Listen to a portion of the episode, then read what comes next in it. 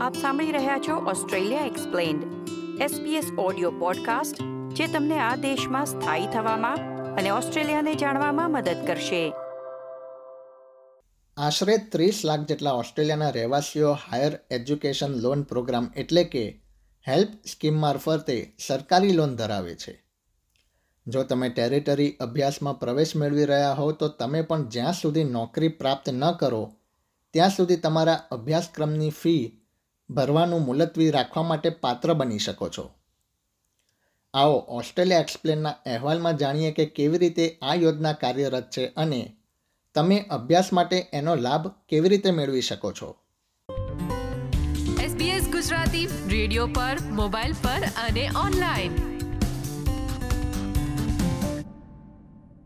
ઓસ્ટ્રેલિયામાં ઉચ્ચ શિક્ષણમાં પ્રવેશ મેળવતી વખતે તમારે તમારા અભ્યાસ માટે ચૂકવણીની વ્યવસ્થા કરવાની જરૂર છે. કેટલાક વિદ્યાર્થીઓ દેવાથી બચવા માટે તેમના અભ્યાસક્રમની ફી અગાઉથી ચૂકવવા માટે સક્ષમ હોય છે. પરંતુ મોટાભાગના વિદ્યાર્થીઓ ટ્યુશન ફીને આવરી લેવા માટે સરકારી લોનનો વિકલ્પ પસંદ કરે છે. આ સરકારી લોન પ્રોગ્રામને હાયર એજ્યુકેશન લોન પ્રોગ્રામ અથવા હેલ્પ તરીકે ઓળખવામાં આવે છે. જેમાં પાંચ વિશિષ્ટ સહાય યોજનાઓનો સમાવેશ કરવામાં આવે છે. એમાં H E C S HELP અને ફી હેલ્પ સૌથી સામાન્ય છે. શિક્ષણ વિભાગના પ્રવક્તા સ્ટેફની સ્ટોકવેલના જણાવ્યા અનુસાર એચઈસીએફ હેલ્પ લોન માટે પાત્ર બનવા માટે તમારે કોમનવેલ્થ સપોર્ટેડ પ્લેસમાં નોંધણી કરાવવી આવશ્યક છે. A Commonwealth supported place known as a CSP This is where a student enrolls at a university and the government pays a subsidy directly to the university, so the overall cost of the course for the student is reduced. However, a student would still need to cover some of the cost of the course. And that's where a help loan becomes important because if they're eligible, then they could take out a help loan to cover that remaining amount.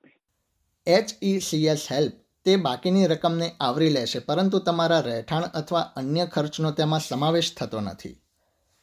સ્ટોકવેલ જણાવે છે કે H ECS help અથવા બીજો વિકલ્પ fee help પ્રાપ્ત કરવાની તમારી યોગ્યતા તમે જ્યાં અભ્યાસ કરો છો તેના દ્વારા નક્કી કરવામાં આવશે.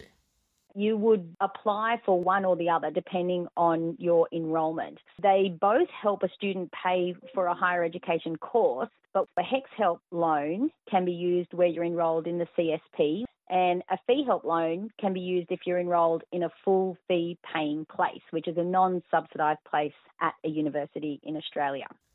એચઈસીએસ હેલ્પનો અને ફી હેલ્પનો ફાયદો એ છે કે વિદ્યાર્થીઓને તેમના કોર્સની ફી અગાઉથી ચૂકવવાની ફરજ પાડવામાં આવતી નથી. તેમ છતાં બધા વિદ્યાર્થીઓ કોમનવેલ્થ સપોર્ટેડ પ્લેસ અથવા હેલ્પ લોન મેળવવા માટે પાત્ર બનતા નથી. યુનિવર્સિટીઝ ઓસ્ટ્રેલિયાના કાર્યકારી ચીફ એક્ઝિક્યુટિવ રેની હિન્ડમાર્શ સમજાવે છે કે હેલ્પ યોજનાનો લાભ વિદ્યાર્થીની નાગરિકતા, વિઝા અને ઓસ્ટ્રેલિયામાં તેની રેસિડેન્સીના દરજ્જા પર આધારિત છે. So, this includes Australian citizens with plans to study at least some of their course in Australia. And in terms of visa holders, current or eligible former New Zealand special category visa holders who meet long term residency requirements and commit to studying their entire course in Australia are eligible.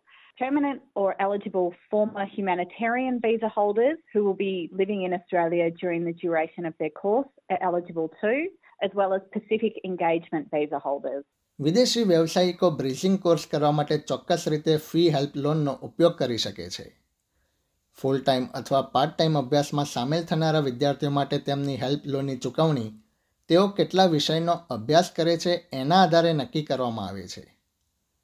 Bruce Chapman, Australian national યુનિવર્સિટીમાં અર્થશાસ્ત્રમાં professor અને મૂળ H E C S સિસ્ટમના architect છે. તેઓ જણાવે છે કે fee વાર્ષિક ધોરણે નહીં પરંતુ વિષયોના આધારે લેવામાં આવે છે So if you enroll in a degree, you might do four units in first semester, and each of those units will cost a certain sum of money, and you'll incur a debt, which is the total of all of them. So one year, to illustrate, might cost you three thousand. But if the next year you only take one course, then your debt would only increase by about you know five hundred dollars or something. તમે જેટલા વધુ વિષયો અભ્યાસ માટે પસંદ કરશો, તેટલા વધુ તમારા હેલ્પ દેવામાં તે ઉમેરાશે. જ્યારે તમારે દેવું ચૂકવવાનો સમય આવશે, એ મુજબ ગણતરી કરવામાં આવશે. જ્યાં સુધી તમને નોકરી ન મળે, ત્યાં સુધી તમારે તે દેવું ભરવાનું રહેતું નથી. જ્યારે તમારા નોકરીદાતા દરેક પગારની ચૂકવણીમાં તમારા પગારમાંથી આવકવેરો બાદ કરે છે, તેવી જ રીતે તેઓ તમારી હેલ્પ લોનનું દેવું ચૂકવવા માટે થોડો વધારે હિસ્સો બાદ કરશે. પ્રોફેસર ચેપમેન કહે છે કે આ ત્યારે જ શરૂ થશે જ્યારે તમારી વાર્ષિક આવક એક ચોક્કસ સ્તર સુધી પહોંચી જાય Currently, that level is $52,000 a year, and then you'll pay a percentage of your income to repay the debt.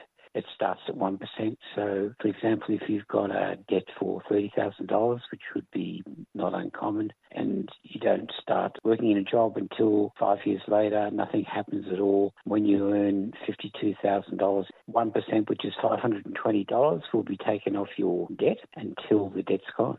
તમારી હેલ્પ લોનનું દેવું ચૂકવવાની ક્ષમતા તમારી આવક પર આધારિત છે અને આપણે જાણીએ છીએ તેમ દરેક વ્યક્તિની આવક અલગ અલગ હોય છે એનો અર્થ એ છે કે હેલ્પ લોન ધરાવનારી દરેક વ્યક્તિનું દેવું અને ચૂકવણીની વ્યવસ્થા જુદી જુદી હોય છે પ્રોફેસર ચેપમેન ધ્યાન દોરે છે તેમ આ લોન બેંક લોન જેવી નથી Bank loan, everybody has to pay a particular amount of money every month and it's interest rate adjustments. And it's all very clear how long it takes. With HEX debt, some people will repay if they've got very high incomes in about five years, and some people won't pay until they leave the labour force. So it's very, very diverse. But the median time to repay an average kind of debt would be about 10 years. પરંતુ જો તમે Australia છોડી અન્ય દેશમાં હોવ તો શું થાય છે જો તમે લાંબા સમય સુધી વિદેશમાં રહો છો તો તમારું દેવું દૂર થતું નથી સરકાર તેમ છતાં પણ ઓસ્ટ્રેલિયન વિદ્યાર્થીઓ પાસેથી દેવું પાછું મેળવે છે